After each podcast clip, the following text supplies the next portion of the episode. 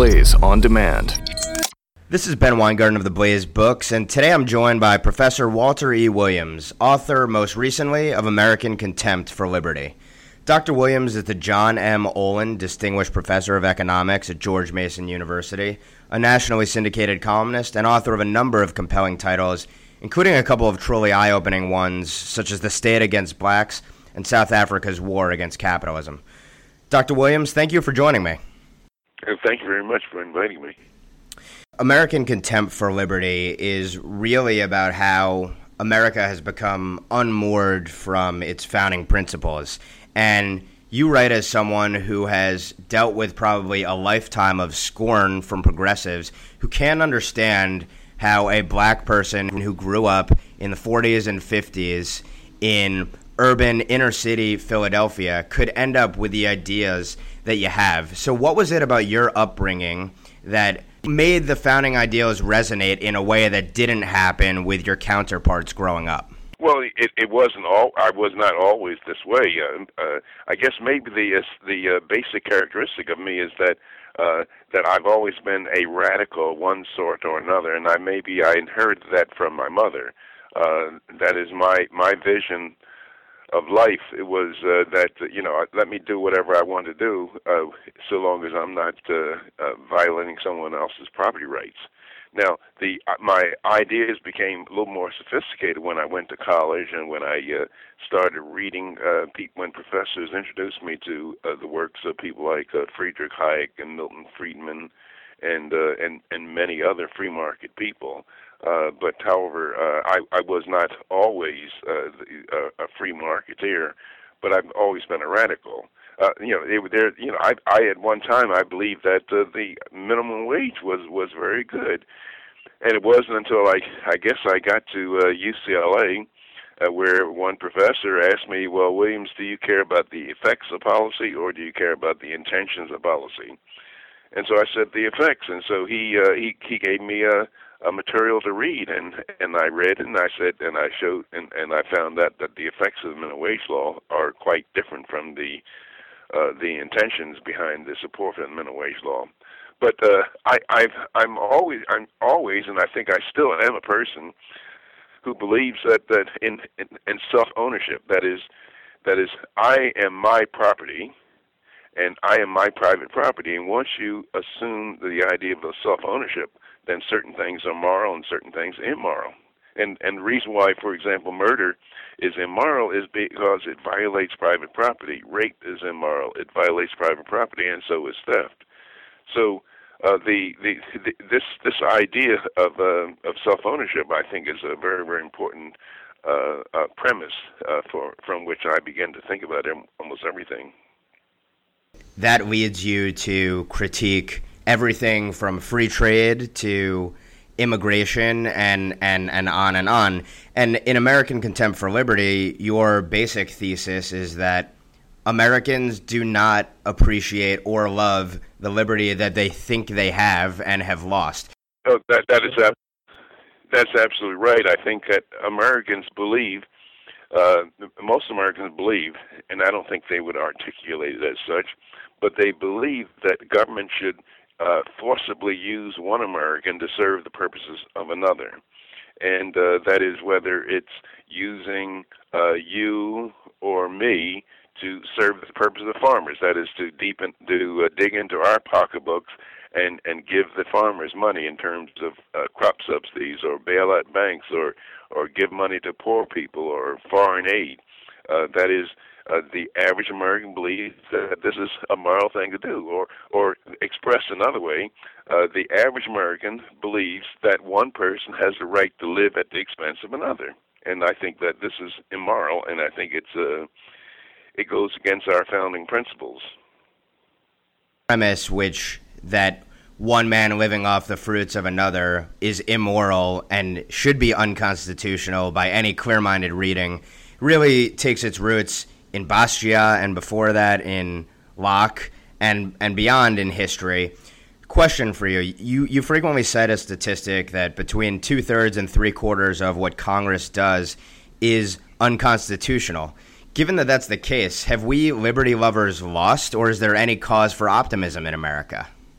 Well, well, I I don't think there's much of a cause for for optimism because if you uh, the I, I think because Americans uh, have contempt for the founding principles. Now, what I mean by that is that uh, I think almost everybody will believe, uh, uh, everybody recognizes that James Madison is the acknowledged father of the United States Constitution.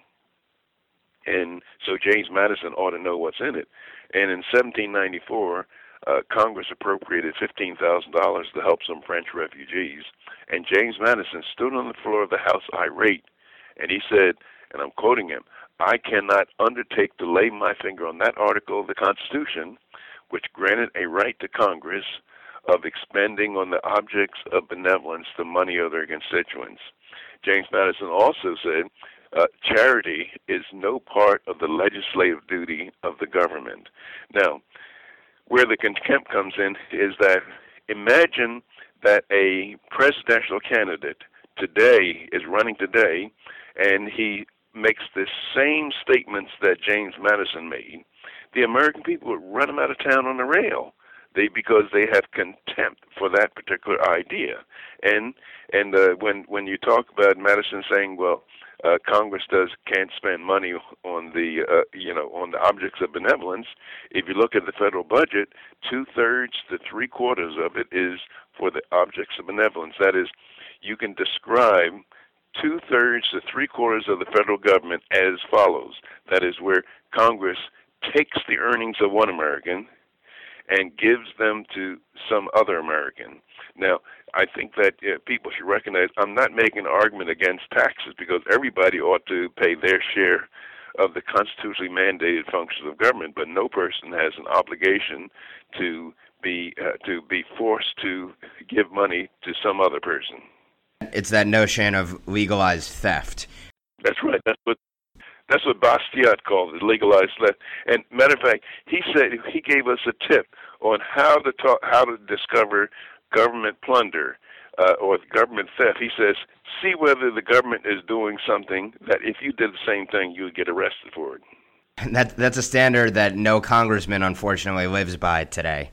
And, and, and, and you talk about you talk about the fact that it would be political suicide in effect today for a politician to attack this system, this progressive system that's metastasized. And part of that is because we have this belief in America in the notion of democracy. And you write, and I think this is a really this is a point that has to be made again and again that the word democracy does not appear in the Constitution or the Declaration of Independence, and our founders explicitly warned against democracy. So, how did we get to a time in America where you have elected officials who think that America is a democracy and make your best case against democracy as a form of government?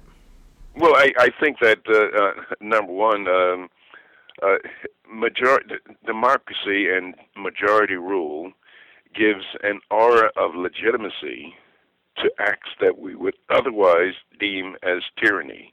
Uh, just for example of that, um, uh, you know, suppose it were decided through the democratic system um, what you should have for your uh, Thanksgiving dinner, whether you should have turkey or you should ham, or you should you have ham. Suppose that were decided through the democratic system most people would view that's tyranny. It's none of the government's business what I have for Thanksgiving dinner, or or what kind of clothes you wear, or what kind of car you drive. That is, that is, it, most people would not want their their day-to-day decisions decided by the political arena, and if they were, uh, they would view it as tyranny. But however, uh, the the founders, the evidence that the founders uh, saw democracy and majority rule as offensive is that uh, is all the guards that they put in the Constitution against uh, uh, majority rule. Uh, for example, it takes a, a you know a president he can offset the the uh, the uh, the wishes of of, of 535 members of the of the Congress just by vetoing it, and it takes two thirds to uh, to overcome the president's uh, veto. Uh, in, uh, the uh, the presidents are not elected by majority vote. The the the, the presidents are elected uh, through the uh, uh, the college, the uh, electoral college. Uh, so there, there, there are many of these uh, anti-democratic provisions uh, in the United States Constitution because the founders actually uh, came out and said that democracy uh, is is evil. It gives an aura of legitimacy to acts that would be otherwise uh, uh, considered tyranny. And democracy, of course, also undermines individual rights and minority rights because the majority can choose to vote away the rights of the minority. That's right. And matter of fact, if if you look at uh, uh, Federalist Paper 10, uh, this is where Madison uh, talks about the tyranny of the majority.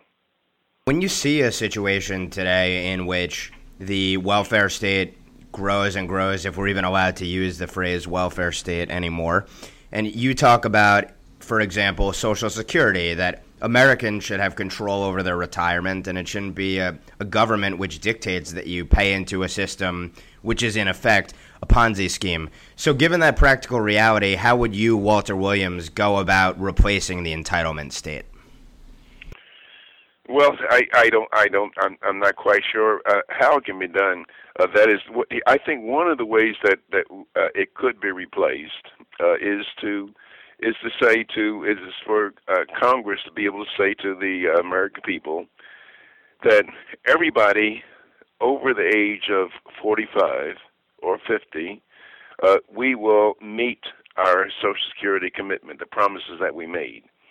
Uh, all those under uh, age 45, uh, you can just forget about all the money that you put in Social Security. We'll, we will not tax you anymore for Social Security, and you take care of your own retirement.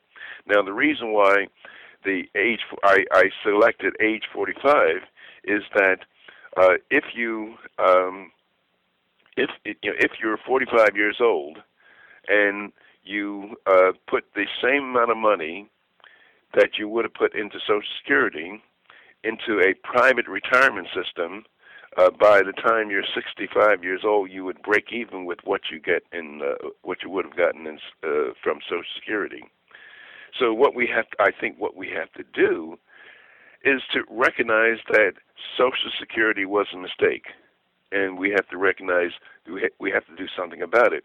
Now, under the current scheme, I believe even the Social Security Administration's conservative estimates, they're estimating that between somewhere around 2040, somewhere between 2030 and 2040, the Social Security tax alone will have to be somewhere around 30 percent uh, to pay the um, the benefits that are promised to people today. That's so, Social Security tax alone. It does not include the federal tax and other kind of taxes, and and I don't believe that a 30% Social Security uh, tax will fly, uh, will politically fly in the uh, in, in 2030, 2040, or 2050. And so, it, the system is going to collapse. It's just a matter of when you have young Americans who, in spite of not learning about the founding principles or real American history or real civics, do understand the basic math that they're paying into a system that they will never benefit from. And given that that's the case,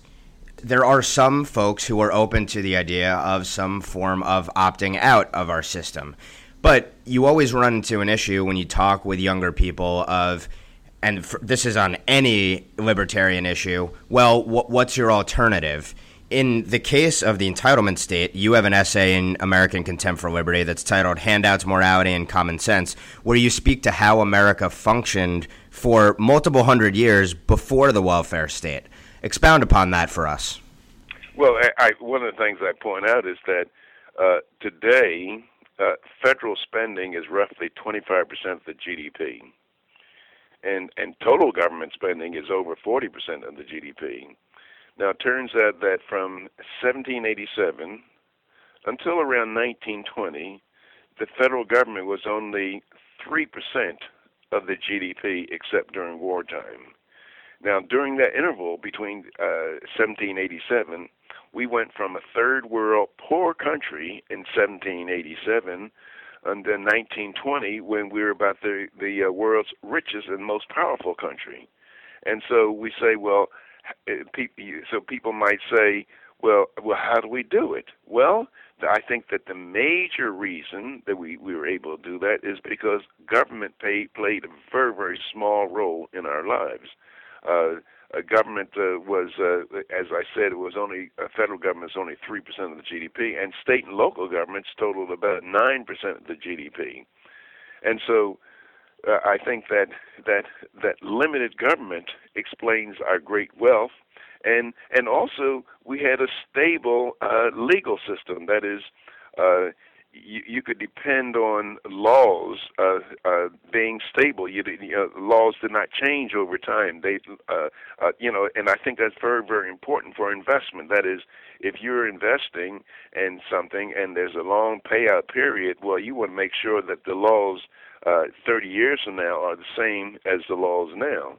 But however, now you you know you don't know what Congress will do five years down the line and and and uh, really mess up your uh, investment calculations. So I think that, uh, and and uh, I, another very very important point about this is that you hear people say, "Well, this government program is very important. We we well we just have to have food stamp program because people will starve." And I ask and I ask people, "Well, look, in the 1840s when the poor Irish were coming here, fleeing the the Irish potato famine, landing in New York without uh, without uh, much more than the clothing on their back. Uh, how they make it? What was their food stamp program? Somehow they made it. Uh, and if you look at a lot of people say, well, we need the Department of Education. Well, Uh, the Department of Education was created in the 18, in 1970s, and but however, we became a rich and powerful country and a well-educated country without a Department of Education. The same, we, well, we need housing and urban development. Well, we built the most powerful cities in the world uh, with, without a, a, a, a housing and urban development. And matter of fact, kind of interestingly, it was after the housing and urban development was uh, uh, the uh, Department of uh, Housing and Urban Development was created that cities began going down the tubes. And the cynical person might say that the creation of all of these entities was merely about buying off different constituencies in the in the country. Well, of course, of course, you know, and that, that's that's what the that's how government grows. And and and and matter of fact, if you look at if you look at Washington D.C., yeah, this is a major home for lobbyists. That is, there are thousands of lobbyists and making uh, millions of dollars in the in money, and they're making and billions of dollars in campaign contributions, and they're not buying. Uh, they're not paying uh, congressmen and senators to um, uh, to uphold and defend the United States Constitution. They're buying, they're they're giving this money so they have access and they can get favors, and so uh, that's just that's just name of the political game. Another service that people demand is that everyone, and, and this is the word used by those on the left. I don't know if a majority of Americans agree with it or not, but those on the left say that health care is a right. You talk about, and I think this is a just a great point that should be hammered home again and again. You talk about how a supermarket functions and that the implications of how a private grocery store functions are huge when it comes to explaining why government controlled healthcare will be an utter failure and literally cost Americans lives. Speak to that.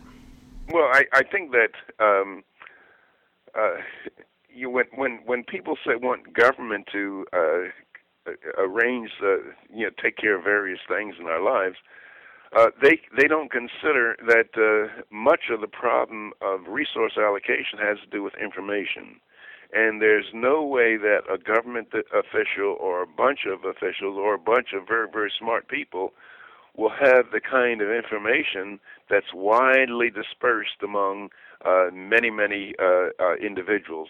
And I sometimes I use the supermarket as, as an example. I say that uh, uh, the average well-stocked American supermarket has about 65,000 different items on the shelves. And you ask the question, how all those items get there? Every time you go to the supermarket, they have what you want.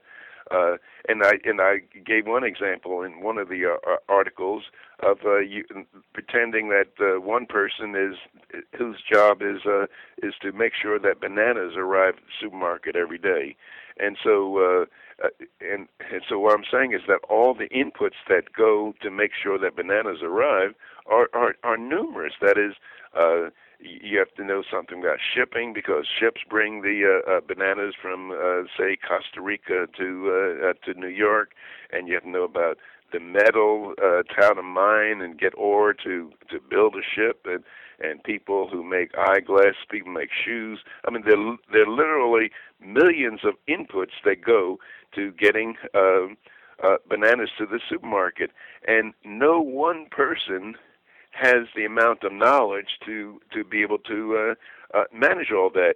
And when people say uh, they want to put government in charge of things, well, they're assuming that a person or a group of people can be smart enough to have all this information that's necessary.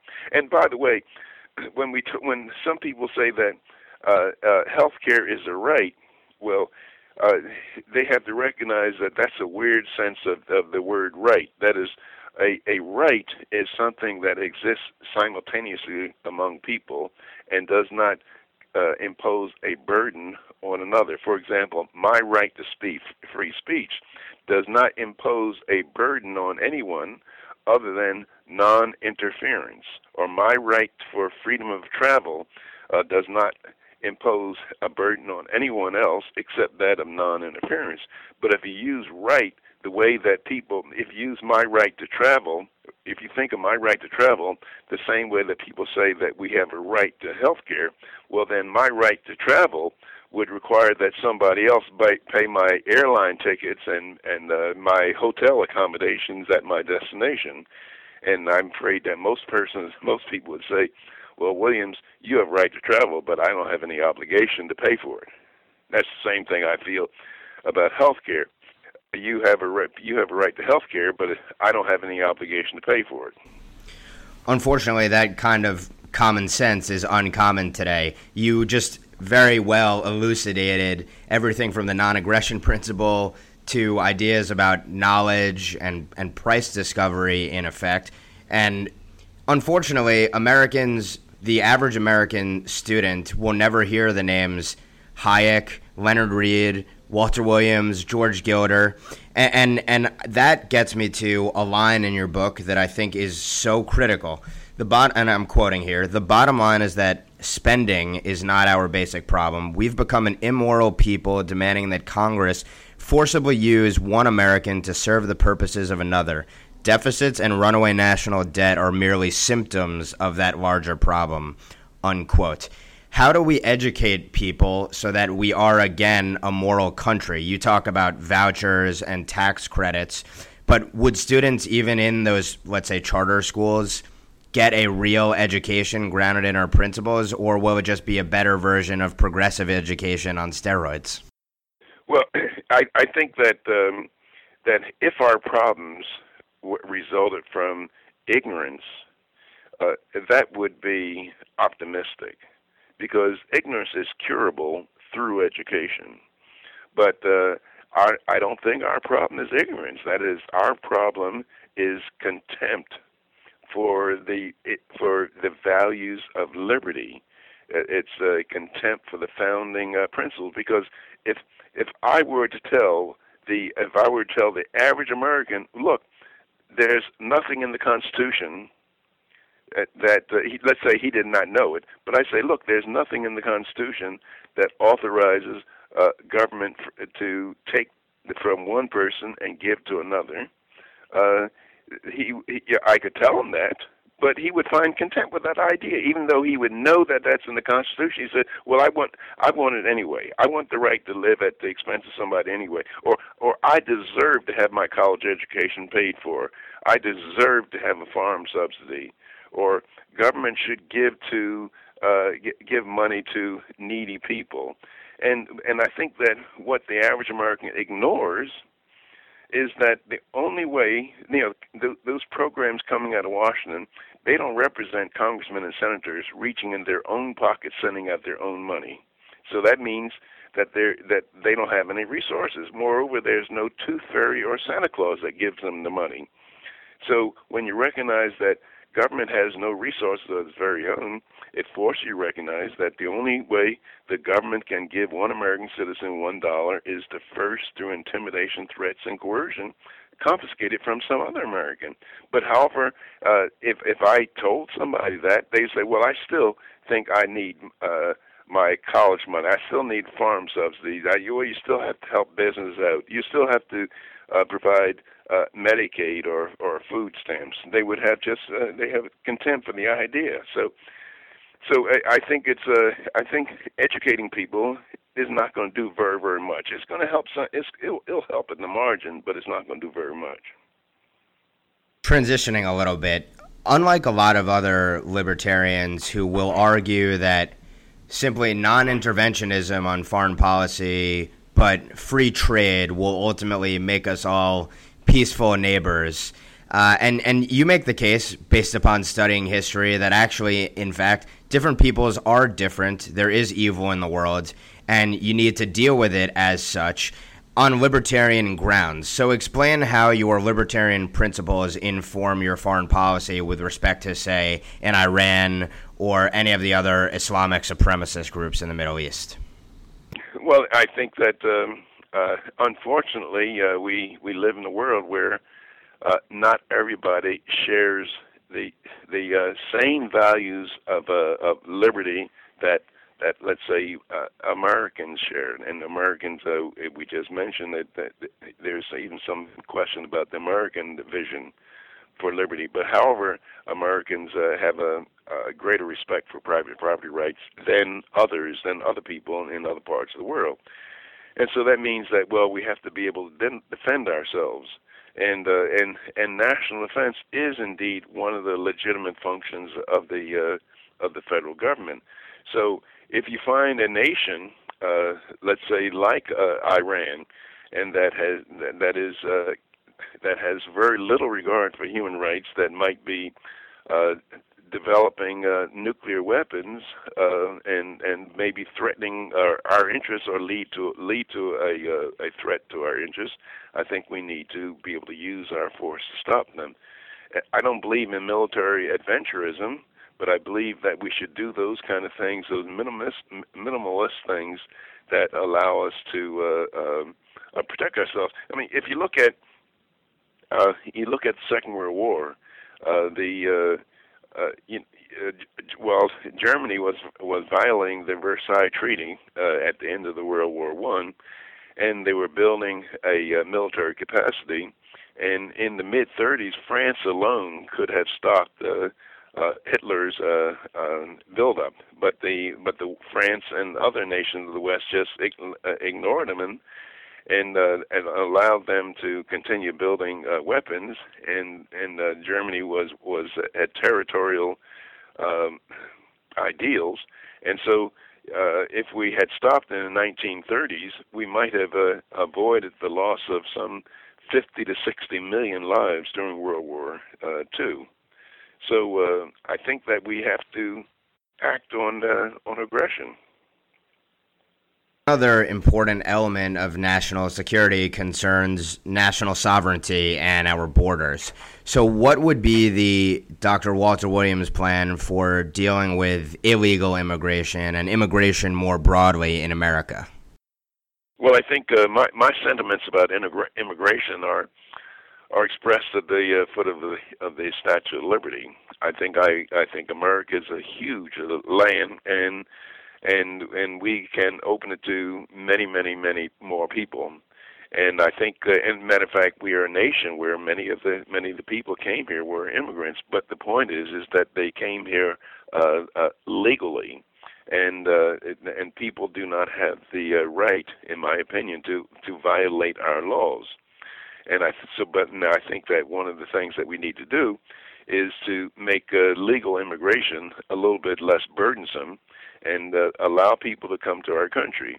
Now, the way we now immigration uh, poses a problem today that it did not pose in yesteryear.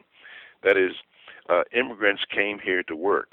And that is, if they did not work, they would starve because we did not have a welfare system. Today, immigrants can come here and uh, and not work and live off the rest of us, and we have too many Americans living off the rest of us. Uh, and then also a big problem with immigration today is that in the past, immigrants came to our country to to become Americans. They wanted to become Americans. They adopted our customs. They adopted our language, English.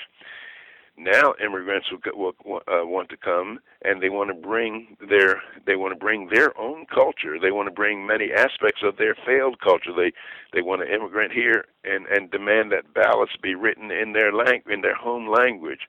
Um, they they they want to bring uh, in some cases Sharia law to our country. And so immigration uh, is is a is a little bit different from what it was in the past in all your years studying economics, politics, history, what is the most vital lesson that you've learned? Uh, that that's a pretty hard question. I think. I, I think that the I think that the uh, the basic uh, lesson uh, for for anybody is that that uh, there's as Milton Friedman used to say that there's no free lunch. Uh, there's uh, uh, there's a cost to everything. Uh, even though the price might be zero, there that doesn't mean that there's no that there's zero costs. And so uh, I think that what we need to do is uh, try to what, what economists have to do a better job of is trying to uh, uh, teach our fellow Americans or our fellow world citizens uh, that there's a cost to everything, that there's no free, that, that there's nothing uh, free you had a megaphone, let's say you could run a 30 second ad or a, or a two minute ad during the Super Bowl and deliver a message to all Americans, what would that message be? Well, I think that uh, uh Americans are are at their heart. They're uh, we're generous people. We like to help our fellow man in need, and I would I I, I think I would uh, and, and many of the many of the spending problems uh, result from our um, misguided sense of uh, generosity. And I, I would tell my fellow Americans, I think that is praiseworthy and laudable to help one's fellow man in need by reaching into one's own pockets uh, to to do so. I think that reaching in somebody else's pockets to help one's fellow man in need is uh, worthy of uh, condemnation and is nothing more than theft. And uh, since most Americans uh, are, are Christians, I would tell them that when uh, when God gave Moses the commandment, "Thou shalt not steal," uh, He did not mean "Thou shalt not steal" unless you got a majority vote in Congress. The name of the book is American Contempt for Liberty, and we've been speaking with its author, Dr. Walter Williams. Dr. Williams, thanks for joining us today. And thank you for inviting me. For more on this and other books, you can visit The Blaze Books at www.theblaze.com slash books and follow us on Facebook at facebook.com slash theblazebooks and Twitter at The Blaze Books. You can follow me on Twitter at BH Weingarten.